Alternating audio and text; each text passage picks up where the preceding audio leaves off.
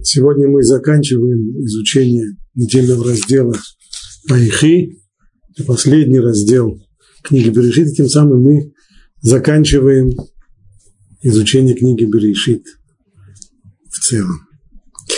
Урок этот э, мы посвятим, э, я хочу посвятить памяти своего отца, Захумоли Враха, его Йорцайт э, начинается сегодня вечером. И пусть этот урок будет Лейлу Нишмато для поднятия его души. Последние главы книги Брешит посвящены последним годам жизни Якова в Египте. И вот сейчас, после того, как он благословил всех своих сыновей, он дает последнее распоряжение, которое касается его похорон. И заповедал он им и сказал – я приобщаюсь к своему народу. Похороните меня рядом с моими отцами, в пещере, что на поле хитейца Ефрона. В пещере, которая на поле Махпила, что перед Мамре, в земле Канаанской, на поле, которое купил Авраам у хитейца Ефрона в собственность для погребения. Удивительно, как он передает здесь все мельчайшие детали. Точно. Где похоронить меня? Ну, где? Понятно. В пещере Махпила? Нет. В пещере, которая на поле. Это поле перед полем Махпила, перед Мамре, в земле канадской. То самое поле, которое купил Авраам Хитей Цифрон, чтобы не было никакой ошибки. Там же похоронили Авраама и Сару, его жену, там похоронили Ицхака и Ривку, его жену, и там похоронил я Лею. Поле это и пещера, которая на нем, куплены у сынов Хета. И окончил Яков завещать своим сыновьям, и подобрал ноги на постель, и скончался, и приобщился к своему народу. Вот этот отрывок мы сейчас и постараемся разобрать.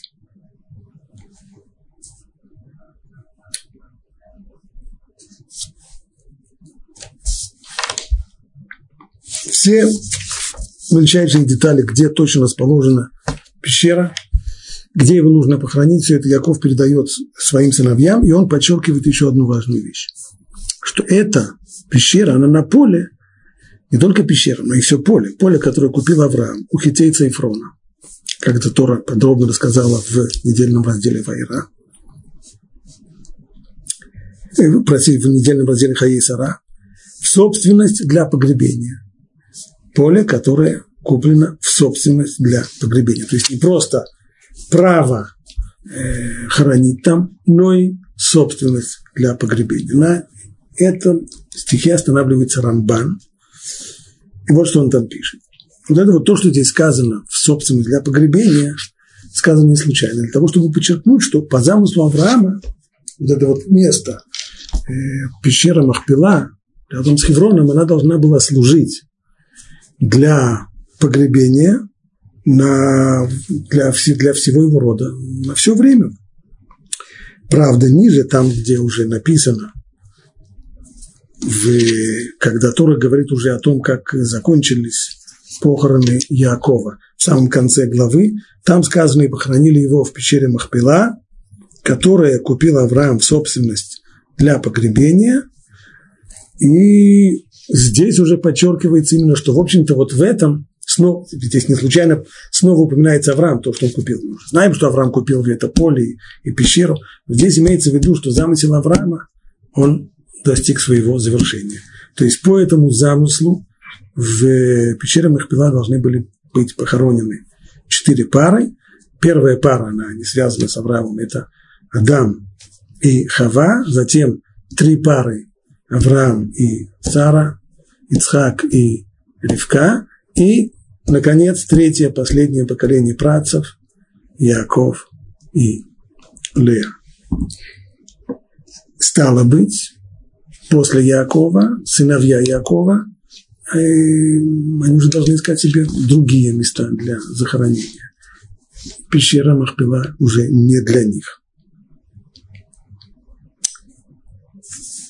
Так пишет Рамбан. Захоронением Якова этот замысел Авраама полностью воплотился, так как он приобрел эту пещеру именно для трех пар, и после этого там уже никого не хоронили. Поэтому-то Иосиф и не завещал, чтобы его погребли вместе с его отцами. В конце этой главы есть еще одно завещание, не только завещание Якова, но и завещание Иосифа, самые последние строчки главы. Там мы не находим, там есть просьба не оставлять его тело в Египте, есть просьба, когда Бог вспомнит о народе Израиля, взять его тело с собой, привести в Израиль, но нет просьбы похоронить Марат Махпела. Почему? Амбан приводит здесь источник Танаим, э, Брайта из Михильта Раби Шимон Барюхай, и там сказано, пишет Рамбан, что Иосиф завещал своим сыновьям так, когда мои кости принесут в землю Израиля, то пусть меня похоронят там, где захотят, не указывая определенного места. Так я знаю, что меня не внесут в пещеру моих отцов, ибо там должны быть погребены только четыре пары, как сказано. Там похоронили Авраама и Цару, и сказано, похорони меня в гробнице, которую я предназначил для себя в земле Кинаан. Это Яков, он последний, на нем это все пресекается. Яков подчеркивает еще одну вещь, что, ну, мы знаем уже, предназначена эта пещера для четырех пар. Но он говорит еще, там, там похоронили Авраама и Сару, там похоронили Ицхака и Ривку, и там похоронил я Лею. Для чего он это говорит? Ведь э, даже если Авраам предназначал это всего лишь для трех поколений своей семьи, но ведь в третьем поколении там э, есть два сына. Есть Яков, а есть Исав. Он тоже может утверждать, что у него есть права на захоронение там. В конечном итоге Почему, почему именно Яков? Если там должна быть только одна пара, это может быть Исав, ну, с одной из его жен. У него, правда, было несколько жен. Ну, по крайней мере, с одной из двух жен, точно так же, как э, в конечном итоге вышло с Яковом. Яков и Лея похоронены там, только одна из его четырех жен. Пишет Рамбан так. И, возможно, Яков сказал, там я похоронил Лею, чтобы подчеркнуть, что его семья уже приобрела право на эту погребальную пещеру, то есть похоронами жены, он уже застолбил это место. Это место его, и Исав не может на него э, выдвигать претензии. Он указал на это, чтобы отмести притязание Исава и его сыновей, которые могли бы предъявить претензии на семейный склеп, заявив, что Исав был первенцем, и поэтому именно его следует похоронить с працами. В конечном итоге он хоть на несколько минут, но старше Якова. И хотя Исав покинул Кнаан и ушел в другую страну, чего, собственно говоря, он опасается здесь Яков, ведь Исав ушел из Израиль. И если он ушел из Израиль, казалось бы, он тем самым отказался от своих прав на, на пещеру Махпила. Но это не совсем верно, потому что точно так же можно было сказать про Якова, а он тоже ушел в Египет в самом конце своей жизни, за 17 лет до смерти, но тоже же ушел. Поэтому, хотя Исав покинул Кнан и ушел в другую страну, все же, если бы он захотел, чтобы его погребли вместе с его предками, ну так его останки могли бы перевести туда. Точно так же, как сыновья привезли Якова из Египта. Но если бы в пещере Махпила похоронили Исава, то тогда уже она бы не подходила для Якова. То есть Рамбан здесь имеет в виду еще один вопрос. Ну хорошо, почему ему так это важно, чтобы Исава не похоронили там? А даже если его похоронят, главное, чтобы Яков тоже имел там место. Ну так в третьем поколении, если, если имеется в виду, что только три поколения из семейства Авраама будут похоронены там, ну так в, в третьем поколении будет четверо, будет две пары. А это нельзя разве? Конечно, нет. Потому что если там похоронят Исава, Якову там уже больше нечего не будет делать. Если даже в утробе у матери они не сумели ужиться рядом, то и уж в семейном склепе им тоже вместе делать нечего. Если, если бы в пещере Махпила, продолжает Рамбан, похоронили бы Исава, то она бы уже не подходила для Якова, так как семьи этих двоих не могут быть погребены в одном месте. Именно поэтому Яков сказал, похороните меня в гробнице, которую я предназначил для себя в земле Канаан, для себя. То есть я уже приобрел на нее право, я уже ее застолбил, теперь это исключительно мое право, и Исав не имеет возможности на нее претендовать. Есть не имеет возможности, может быть, не имеет права. Претендовать-то он претендовал, потому что тот факт, что там уже похоронили не помешал действительно Исаву качать свои права. И поскольку, продолжает Рамбан, сыновьям Якова были известны замыслы Исава и его сыновей, то они позаботились о том, чтобы была вооруженная охрана, потому что понятно, что только просто спорами и криком с Исавом, может быть, дело не кончится. Он может попытаться, зная характер и своего дядюшки, сыновья Якова могли представить, что может закончиться дело драк. И поэтому они, они э, э, постарались, чтобы была вооруженная охрана. Как сказано там в дальнейшем, то пошли вместе с ними также колесницы и всадники. Так, то есть была вооруженная кавалерийская охрана египтян. И не напрасно. Это не было, не было просто перестраховкой. Хотя в Торе об этом ничего не сказано. Ни в письменной, ни, ни в устной. Но Рамбан привлекает здесь историческое э, свидетельство, а именно то, что он нашел в книге, в хронике Йосеф бен Гурион. Йосеф бен Гурион – это изложение еврейское, точнее, переложение книги историка Йосефа, Йосифа Флавия, Йосеф бен Матитьяу. В еврейском, для еврейского народа она была переложена э, с некоторыми изменениями, и название, которое она носит, это Йосеф бен Гурион, а не Йосеф бен Матитьяу. И вот там Рамбан находит свидетельство того, что действительно опасение сынов Якова было не, не напрасным. В исторической хронике Йосефа бен Гуриона и в других древних книгах, не называет каких, ну, очевидно, Рамбан видел это и в других книгах, описывается как Цифо, сын Элифаза и внук Исава. У Исава был сын Элифаз и его сын Цифо, то есть внук Исава, он вступил с сыновьями Якова в спор за право на пещеру Махпела, и в конечном итоге произошла вооруженная стычка, в которой победили люди Йосефа. И дальше сообщает Йосеф Бенгурион, что Цифо и некоторые из его воинов были схвачены, они попали в плен, и были отведены в Египет. А там они уже держались в заключении до самой смерти Иосифа. После смерти Иосифа, когда, очевидно, охрана уже не была, их не так уже хорошо охраняли, тогда Цифо удалось бежать. И дальше сообщает Юзеф Бангурион, и Рамбан в двух местах приводит, э, приводит э, эти данные, что он отправился в землю Канфания, а вследствие стал царем над народом Китим этим словом китим в Торе обозначают жители, жителей э, Италии, населявшим Рим. И он был первым царем этого города и построил в Риме первый большой дворец. То есть, если, знаю, как это связано с, с римской традицией про Ромова и Рема, но, по крайней мере, традиция на которую указывает Юсеф Бенгурион, и Рамбан его здесь цитирует, что э, потомок, получается, потомок Авраама, внук Исава, Цифо, он стал повелителем Рима, он был первым царем этого города и построил в Риме первый большой дворец, а в конце своих дней Цифо стал царем уже над всей землей Италии.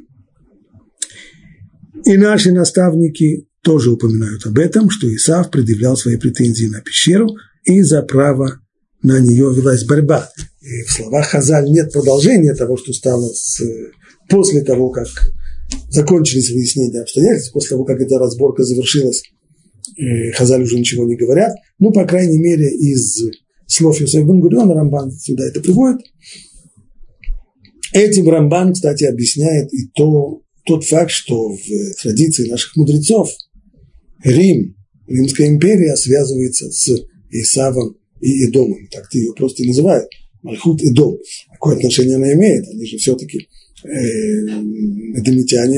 потомки Авраама, семиты, а к римлянам это ну, никак-никак не относится.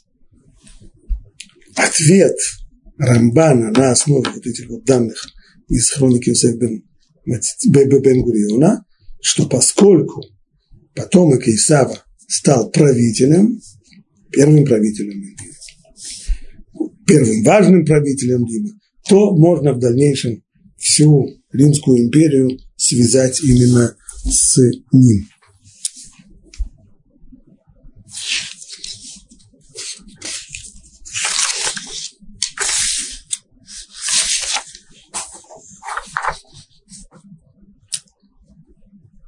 Последний стих из отрывка, который мы зачитали.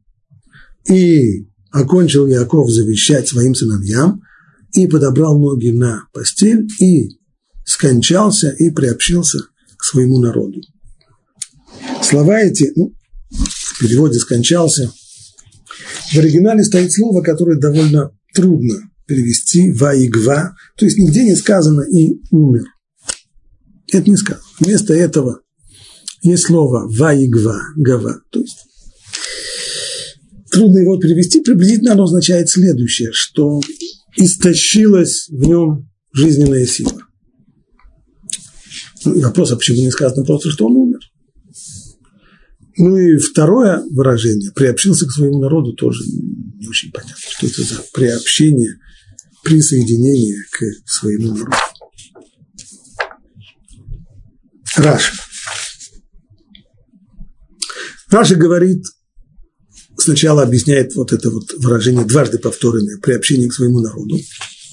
В Раши так это называется, потому что души помещают туда, где они пребывают.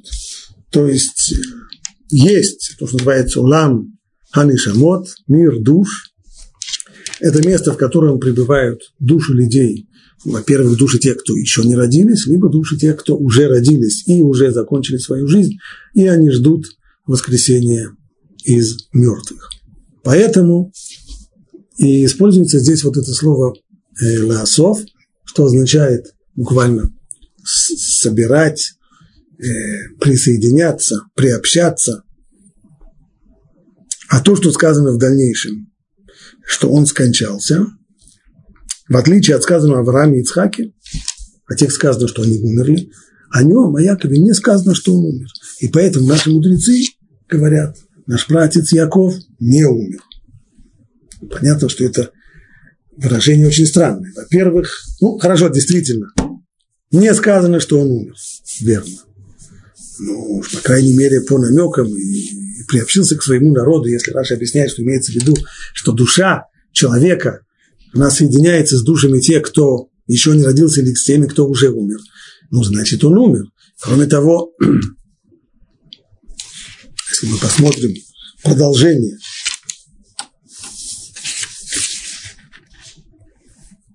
и пал Йосеф на лицо своего отца, и плакал над ним и целовал его.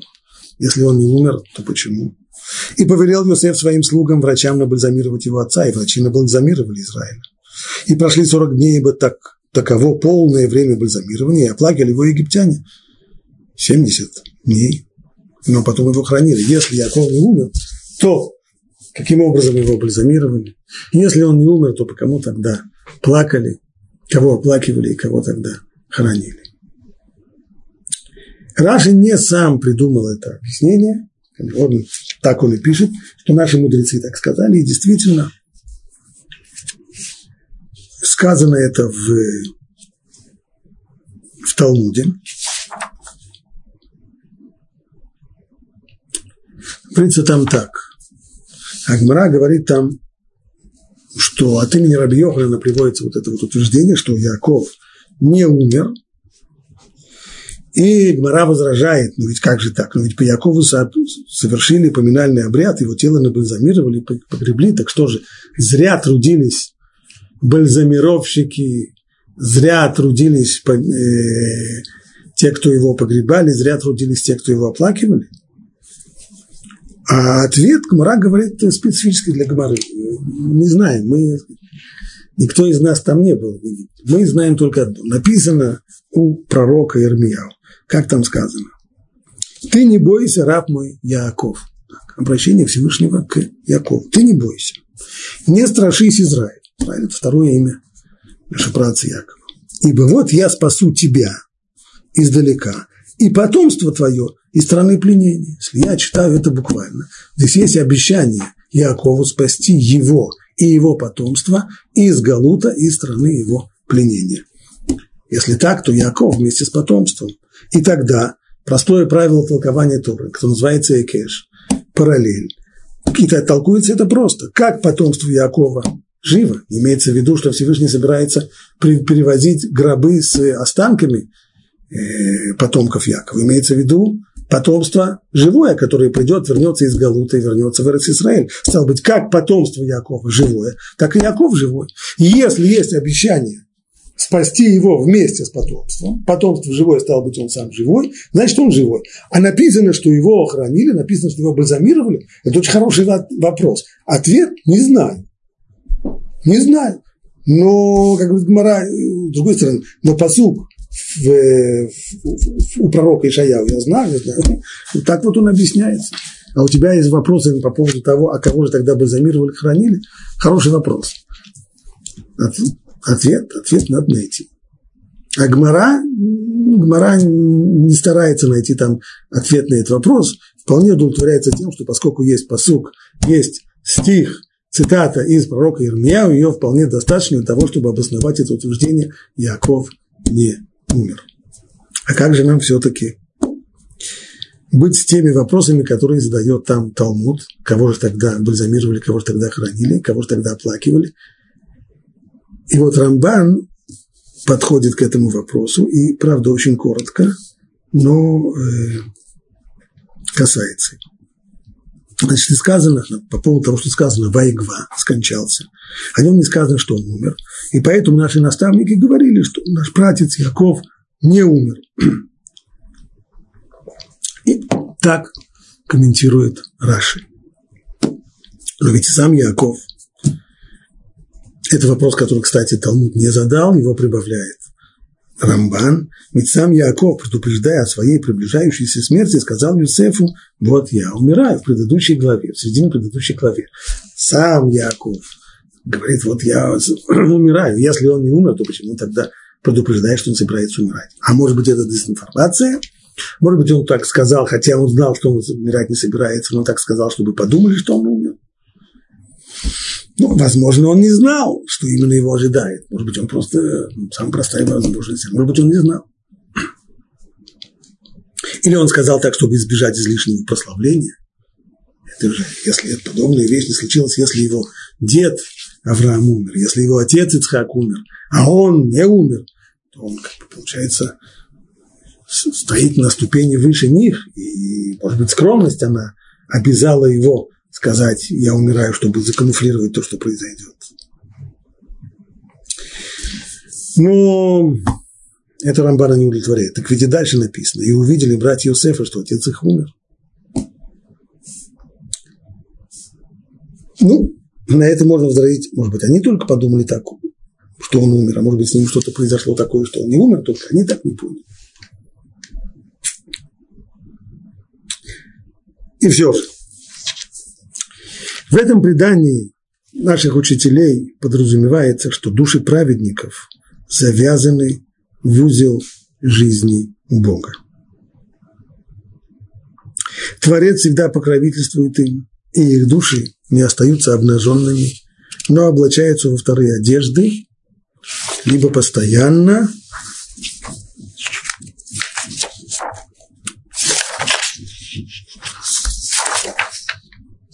как душа Якова, либо на определенное время. И указание на эту сокровенную тайну находится в трактате Шаббат и в трактате Ктубот. Ну, сказать, чтобы Рамбан, чтобы по, по этим словам Рамбана стало уже понятно, что же имеется в виду, пока еще не ясно. Рамбан выпускает здесь достаточно много тумана, но с другой стороны указывает на два места в Талмуде, которые могут понять, могут помочь в понимании того, что здесь сказано. В трактате Тубот, в трактате Шаббат, Э, там говорится о том, что у Равнахмана был э, арендатор, он пахал его поле. И вдруг, когда он пахал, его плуг наткнулся на что-то,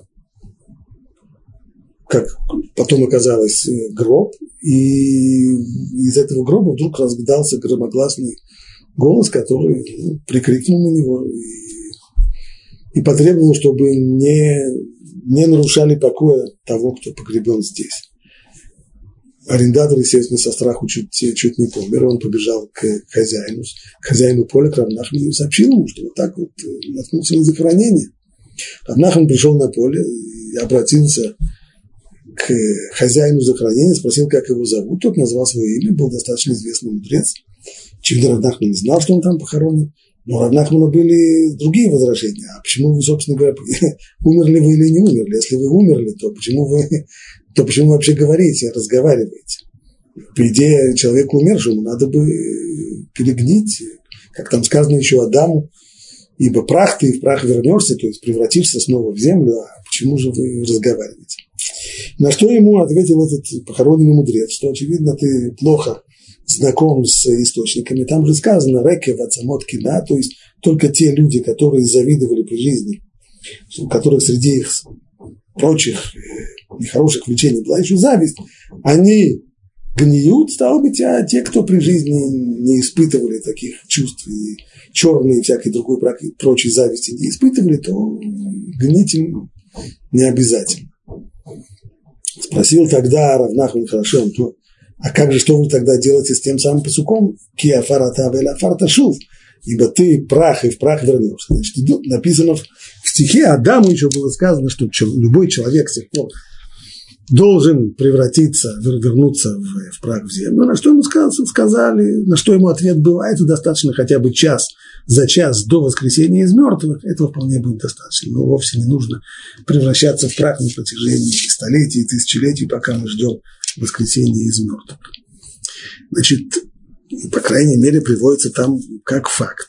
То, что не только то, что тело человека не сгнило, но и с этим несгнившим телом человека Равнахман общался – Э, говорил с ним, и тот ему отвечал, э, отвечал причем достаточно, достаточно сильно и дерзко отвечал. В трактате Ктубот тоже повествуется о том, как Раби Иуда Анаси после того, как он умер, он являлся каждый э, канун субботы, являлся к себе домой и произносил кидуш для своей жены. Только потом, когда кто-то из соседей поднял поднял шум, и служанка сказала соседям, Рабиуда Наси здесь находится. И Наси услышал и понял, что соседи это узнают, то больше он уже домой не являлся. Спрашивает Мара, почему?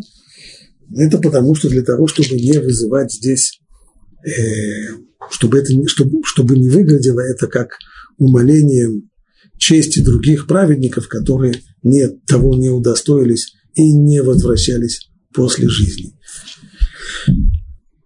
Ну, значит, что Рамбан сказал? Что есть возможность того, что некоторые отдельные люди, отдельные праведники и после смерти продолжают воздействовать на материальный мир, продолжают действовать в материальном мире тоже.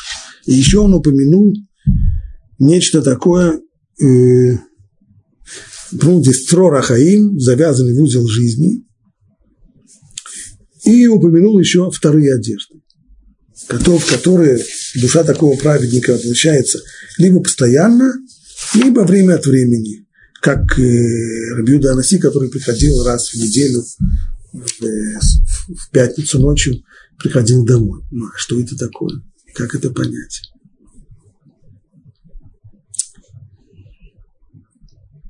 Все бы было, оставалось бы так непонятным, если бы у Рамбана не был бы Э, последователь, это Рабейну Бахи. Рабейну Бахи, который строит свой комментарий на основе комментария Рамбана, во многом повторяет его, но обычно чуть-чуть расширяет и частенько то, что Рамбан скрывает, то, что Рамбан старается завуалировать, Рабейну Бахи разъясняет. И пишет он следующую вещь.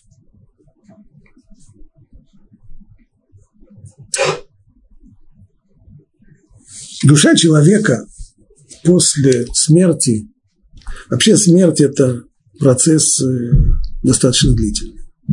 Это не так, как когда нажимает на выключатель, свет включается или выключается.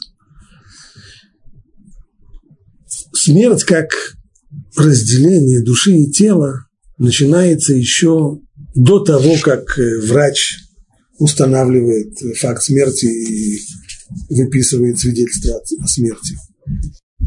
Человек, мы еще назовем его живым, а душа уже начинает постепенно отходить от этого человека. Ведь э, факт известный. Незадолго до того, как какой-то человек умирает, если рядом так далеко находятся собаки, то они поднимают жуткий-жуткий вой. Кто хотя бы раз в жизни слышал этот вой собак, это за сутки, за 12 часов до смерти человека, он уже никогда его не забудет, он никогда его ни с чем не спутает. Значит, собака чувствует. Что она чувствует? Говорят наши мудрецы, чувствует она ангела смерти. То есть человек еще живой, но процесс умирания уже, уже начался. А с другой стороны, процесс умирания не заканчивается, опять же, с тем, что человеку выписывают э, свидетельство о смерти и, и начинают э, заботиться о похоронах и так далее, и так далее. То есть душа человека, отойдя от его тела, не теряет полностью с ним связь. Она, как написано в книгах, которые цитируют Рабейну Бахи, «Олав юредет» поднимается, снова опускается, поднимается, опускается, поднимается, опускается. Подобно тому, как человек, который собирается переехать на новое место жительства, не сразу, в общем-то, уже переехал, но время от времени он возвращается на старое место жительства, что-то он должен забрать, что-то он еще должен там устроить, что-то он еще там забыл. Нечто подобное и здесь. И вот этот вот процесс, и здесь есть стадии. Стадия первые семи дней, когда связь души с э, покинутым телом, она наиболее сильная и с местом, в котором человек жил. Поэтому стараются в эти семь дней молиться на квартире умершего человека, ибо его душа еще связана с этим местом. Затем есть еще период в 30 дней, еще больший отрыв. Наконец, 12 месяцев. После 12 месяцев написано, что душа человека возвращается к своему корню.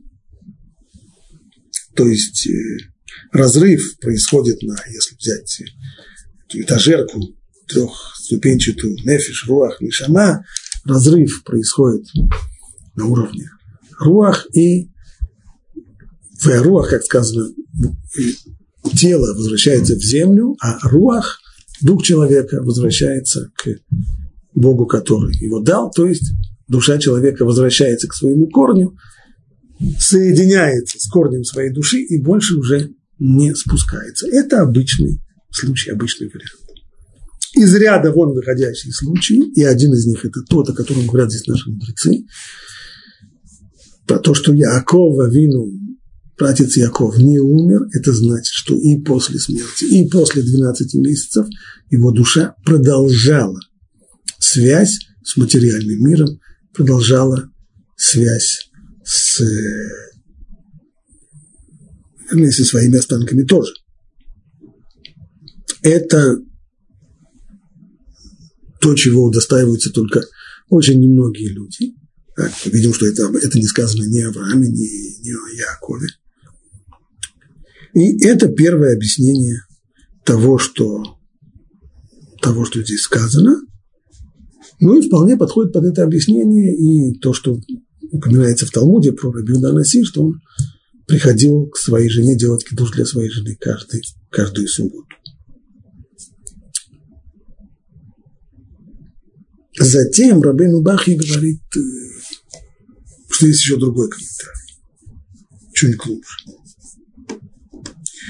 И здесь он объясняет эти слова Рамбана, что души не остаются обнаженными, но облачаются в, во вторые одежды. То есть Жизнь человека, она определяется той одеждой, в которой облачается его душа. До того, что мы называем рождением человека. Человек родился, но это не значит, что его раньше не было. Он был раньше. Только его душа находясь в мире душ, еще не облачилась в тело конкретно. А вот это вот облачение в эти телесные одежды, оно представляет собой момент рождения. Когда происходит то, что мы называем смертью, это, по сути дела, смена одежды. Человек продолжает жить, но одежда его изменяется. Именно так в книге Бамидбар рисуется смерть Аарона, когда он заходит в пещеру, и там Муше снимает с него его одежды первосвященника и передает эти одежды его сыну Элязару. То есть смерть – это снятие одежды, снятие телесной одежды. Но это не значит, что душа продолжает свое существование в обнаженном виде. Нет, она получает новую одежду, одежду, в которой она может существовать уже вне материального мира, а вот в случаях, в случае таком, как, э, как у Якова, то здесь он получает вторые одежды, то есть он получает некоторую похожую на материальную одежду, в которой он может являться в этот мир, в который он может воздействовать на материальные объекты, она не совсем материальная, она, э, понятно, что объяснить здесь мы ничего не можем, это вещи от нас очень далекие, но приблизительно она более тонкая, чем обычная материя, но все-таки достаточно близко к материальной, так что если такой человек появится среди людей, его воспримут как э, одного из э, людей, одного человека. То есть выходит, что Конечно же, как говорит Талмуд, а кого же бальзамировали, а кого же хоронили? Естественно, бальзамировали тело Якова, потому что он, конечно же, умер. Естественно, он умер. Это называется смертью. То есть то, что говорят мудрецы, Яков не умер, как следует понимать. Умер-то, конечно, он умер. То есть его тело, душа его покинула. Тело, и это тело забальзамировали, и это тело затем, и его оплакивали, и затем его отнесли в Израиль, и затем его похоронили в Марата Махпила, но его душа продолжала связь с материальным миром.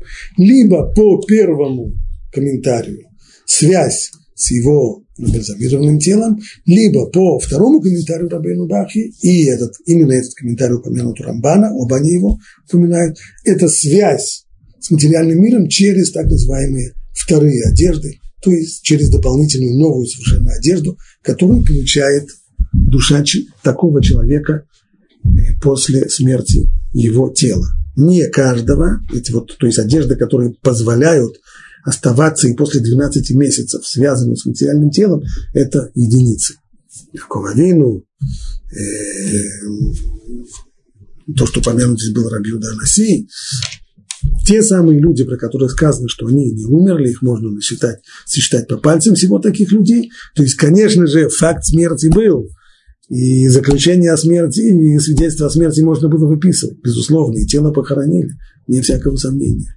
Но человек продолжает, и после 12 месяцев, в отличие от всех остальных людей, которые через 12 месяцев прекращают всякую связь с телом, здесь же, это касается Якова, он продолжал связь с материальным миром благодаря тем самым вторым одеждам, которые получила его душа. Едем дальше. 50 глава.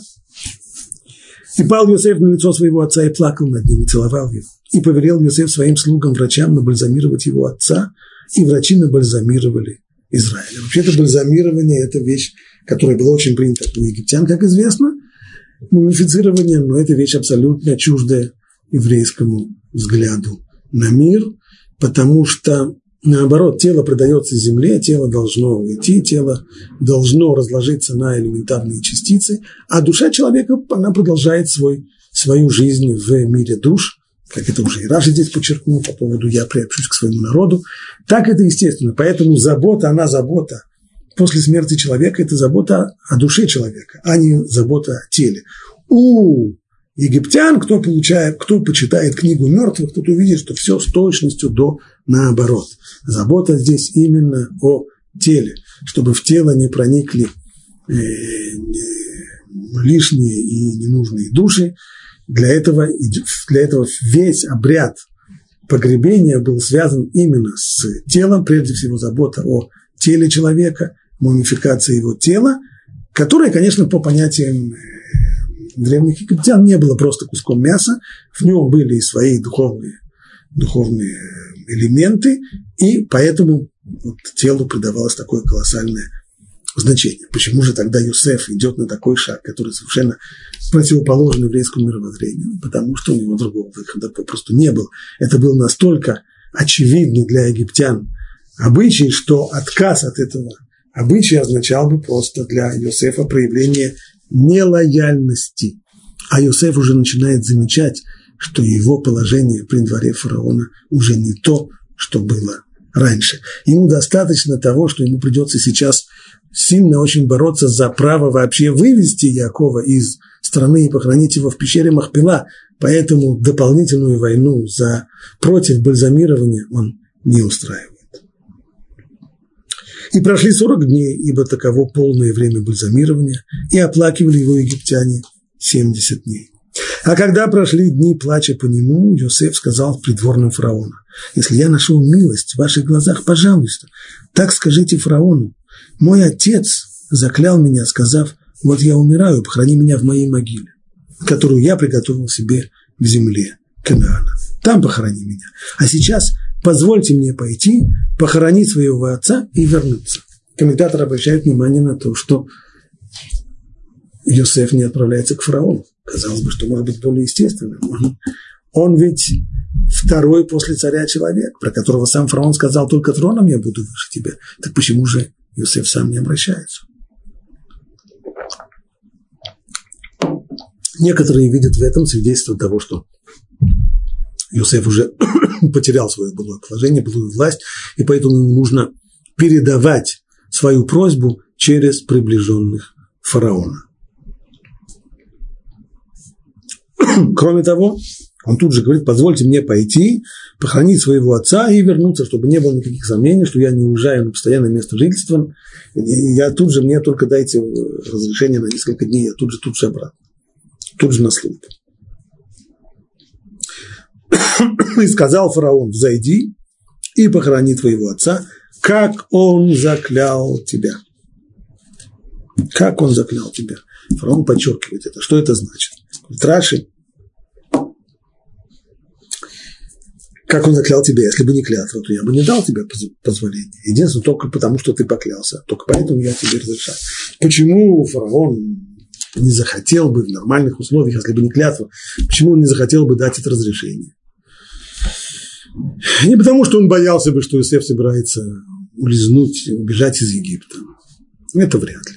Скорее всего, потому что ему, как выразителю интересов египетского народа, хотелось бы, чтобы Яков был похоронен в Египте, ибо известно, что с приходом Якова прекратился голод. Благодаря Якову Нил снова стал разливаться, как раньше, и приносить свое плодородие полям Египта, превратив Египет в самую богатую сельскохозяйственную страну тогдашнего мира.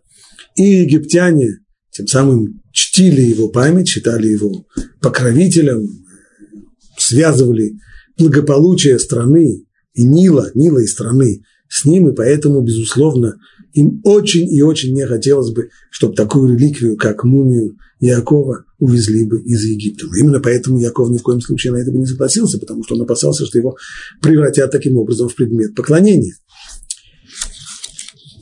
И вот этот совершенно открытым текстом говорит фараон, что если бы не клятва, то я бы не позволил бы тебе. И пошел Юсеф хранить своего отца, и пошли с ним все рабы фараона, старейшины его дома и все старейшины Египта. И весь дом Юсефа, его братья и дом его отца. Только своих младенцев и мелких, и мелкий и крупный скот они оставили в Египте. Еще одни детей оставили. А почему детей не взять на похороны деда? И некоторые комментаторы видят здесь, что дети были здесь оставлены как залог, залог возвращения, что никто не собирается уходить, никто не собирается улизнуть. Дети остаются, как заложники. С ними взошли также колесницы и всадники, и был стан весьма велик. Это то, что Рамбан уже подчеркнул, что была достаточная вооруженная охрана из опасения стычек с Исавом. И дошли они до горы Натада, что по ту сторону Иордана, и устроили очень большое оплакивание. И он совершил траур, имеется в виду Йосеф, совершил траур по своему отцу семь дней. И увидели жители той земли к Кнаане этот траур в горы Натаде. И сказали, большой траур у египтян. Поэтому и наречено имя тому месту Авель Мицраим, то есть траур для египтян, что за Иорданом. И сделали сыновья с ним, как он заповедал им.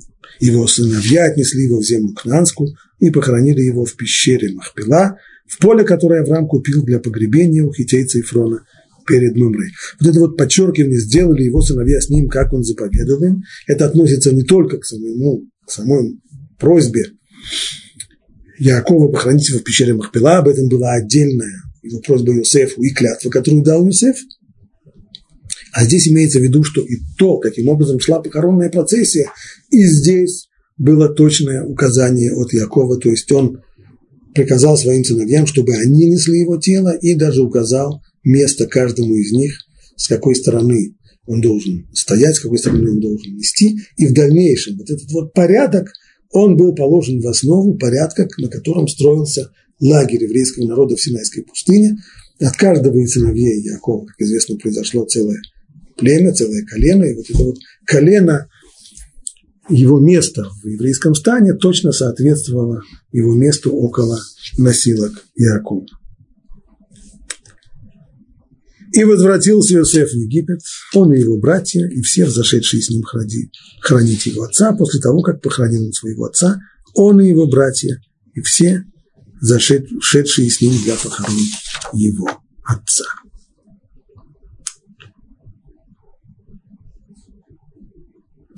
И увидели братья Иосифа, что их отец умер. И сказали, что если Иосиф возненавидит нас, и отплатит нам за все зло, которое мы причинили ему. И велели они сказать Иосифу, твой отец завещал перед смертью, говоря, так скажи Иосифу, пожалуйста, прости вину твоих братьев и их грех, хотя они причинили тебе зло, а теперь молим тебя, прости вину рабов твоего отца. И плакал Иосиф, когда говорил, говорили с ним. Что значит увидели братья Иосифа, что их отец умер? До этого рассказывается, какая была колоссальная... Его сначала умер, его бальзамировали 40 дней, 30 дней оплакивали, и потом это колоссальная похоронная процессия. И только здесь, вдруг, вернувшись в Египет, написано, увидели братья Иосифа, что их отец умер, а до этого они не видели. Как это понимаешь?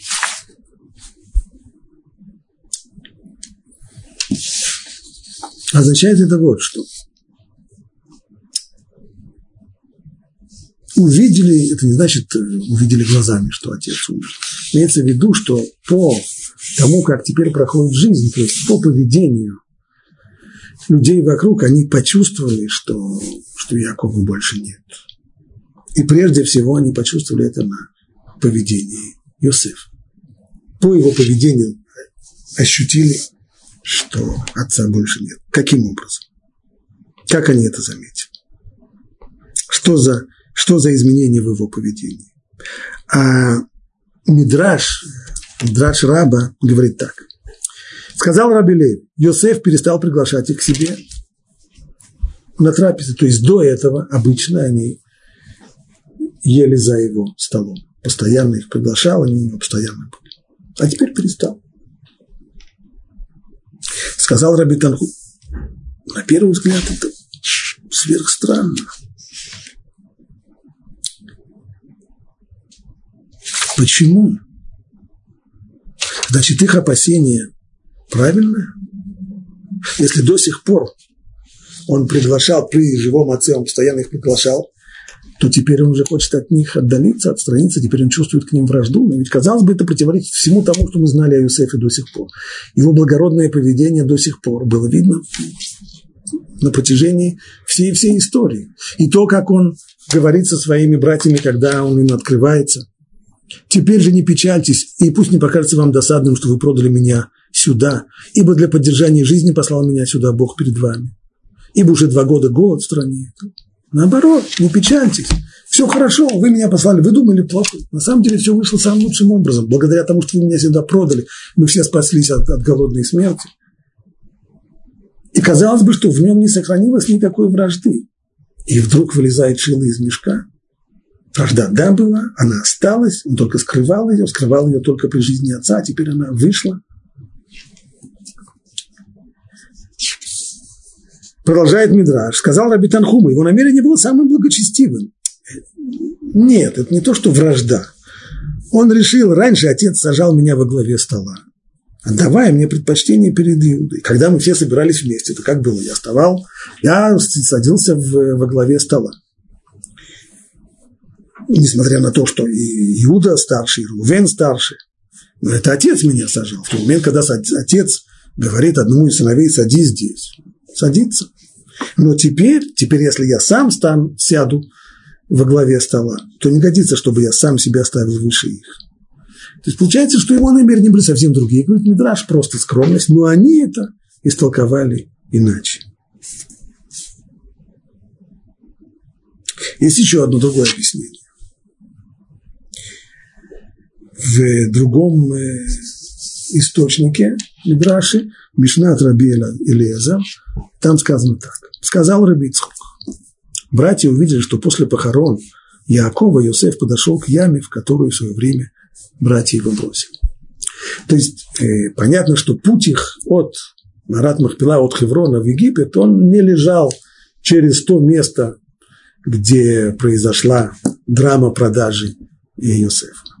Это значит, что Иосиф специально направил весь караван, весь свой кортеж, направил не по прямой дороге, а так, чтобы пройти через то место, где братья бросили его в яму.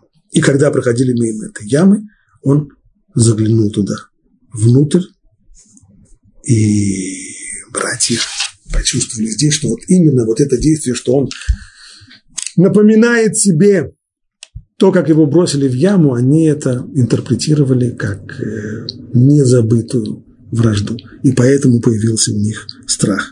На самом деле, снова его намерения были совершенно иные. А именно, человек всегда должен напоминать себе, что все то, что он имеет, мы привыкаем к тому, что, к тому, что мы имеем. У нас есть то, у нас есть это. Мы это воспринимаем как само собой разумеющееся. Вот когда у нас вдруг этого, это отбирают, человек, который каждый день садится за руль машины и едет, совершенно естественно, у него есть машина, а, а что? Вот когда эта машина утром не заводится, вот здесь он начинает, здесь он тут замечает, а, начинает ругаться, начинает нервничать. А садясь утром э, за руль машины, нажимая на акселератор и выезжая на дорогу, он забывает сказать спасибо, что у него есть эта машина. А на самом деле все, что у нас есть, все только подарок Божий. Поэтому наши мудрецы всегда учили, что человек должен сделать, делать специальные ухищрения, уловки для того, чтобы напоминать себе. Это то, что сделал здесь Йосеф. Он правитель, может быть, уже потерявший свою силу, но еще достаточно, достаточно сильный, влиятельный и богатый правитель колоссальной египетской империи. Это его по праву, поэтому он тебе напоминает, откуда он пришел, как он был в этой самой яме, в которой он чуть не умер, как его потом продали в рабство. Для этого он это делает, чтобы поблагодарить Бога за то чудо, которое ему совершило сказать браху, благословение, благодарение Богу за то чудо, которое совершилось, благодаря которому он не умер и так высоко вознесся. Но братья поняли иначе. Они видели здесь сохранившуюся вражду. А быть может, объяснение это не совсем-совсем простое и, и, и житейское. Так пишет Равирш. Хорошо известно, что пока живы родители, они объединяют всю семью вместе. И все братья и сестры, они находятся вместе. В тот момент, когда родители уходят, то вот этот вот самый цемент, тот самый клей, который соединял всех братьев вместе, он Родители были центром жизни всей семьи. В тот момент, когда они уходят, центра больше нет. И поэтому, если до сих пор люди находили достаточно времени для того, чтобы встречаться вместе, то теперь их собственная занятость, их, э, их дела, они уже не дают им этой возможности. Это знают очень многие люди. В тот момент, когда уходят родители, то братья, сестры встречаются все меньше и меньше и меньше и меньше. Каждый занят. Не потому, что у них вражда между собой. Безусловно, нет. Ну, может быть, и это именно случилось с Юсефом, что просто его достаточно занят. Правитель страны. Теперь у него уже меньше времени и меньше места в голове на встрече со своими, со своими братьями. Что же говорят ему братья? И велели они сказать Юсефу, сами не пошли, они послали посланника. Твой отец завещал перед смертью, говоря, так скажите Юсефу, пожалуйста, прости вину твоих братьев и грех, хотя они причинили тебе зло. Понятно, что они соврали. Ничего подобного Яков не мог передать. Он до конца своей жизни не знал, что произошло между ними. А теперь молим тебя, прости вину рабов Бога Отца твоего. И плакал Юсеф, когда говорили с ним. Тогда пришли и сами братья его, и пали ниц и сказали, вот мы твои рабы. И сказал им Юсеф, не бойтесь, разве я вместо Бога? Это Бог может судить намерение человека. Я человек, я не сужу намерение человека. Я сужу результат. В результате того, что мы продали вы меня, это мне было только добро, поэтому у меня нет на вас никакой злобы. Вы умышляли против меня зло, но Бог замыслил его к добру, чтобы сделать и то, что есть сегодня, не дать умереть многочисленному народу. А теперь не бойтесь, я буду поддерживать вас и ваших детей. И он успокоил их и говорил им по сердцу.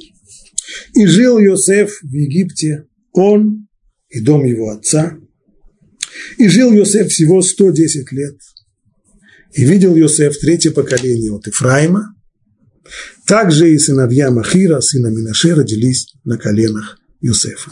И сказал Юсеф своим братьям, я умираю, но Бог непременно вспомнит о вас и выведет вас из этой земли в землю, о которой клялся Аврааму, Ицхаку и Якову. И заклял Юсеф сынов Израиля, говоря, когда Бог снова вспомянет о вас, вынесите отсюда мои кости. И умер Юсеф в 110 лет, и набальзамировали его гроб в Египте в соответствии с его волей. Так заканчивается книга Берешит, заканчивается последняя глава, книга Берешит, посвященная созданию, это книга создания, книга создания мира, книга создания человека, книга создания еврейского народа, который, который завершается именно здесь, когда еврейский народ создается на берегах Нила. Здесь мы с вами закончим. Спасибо за внимание.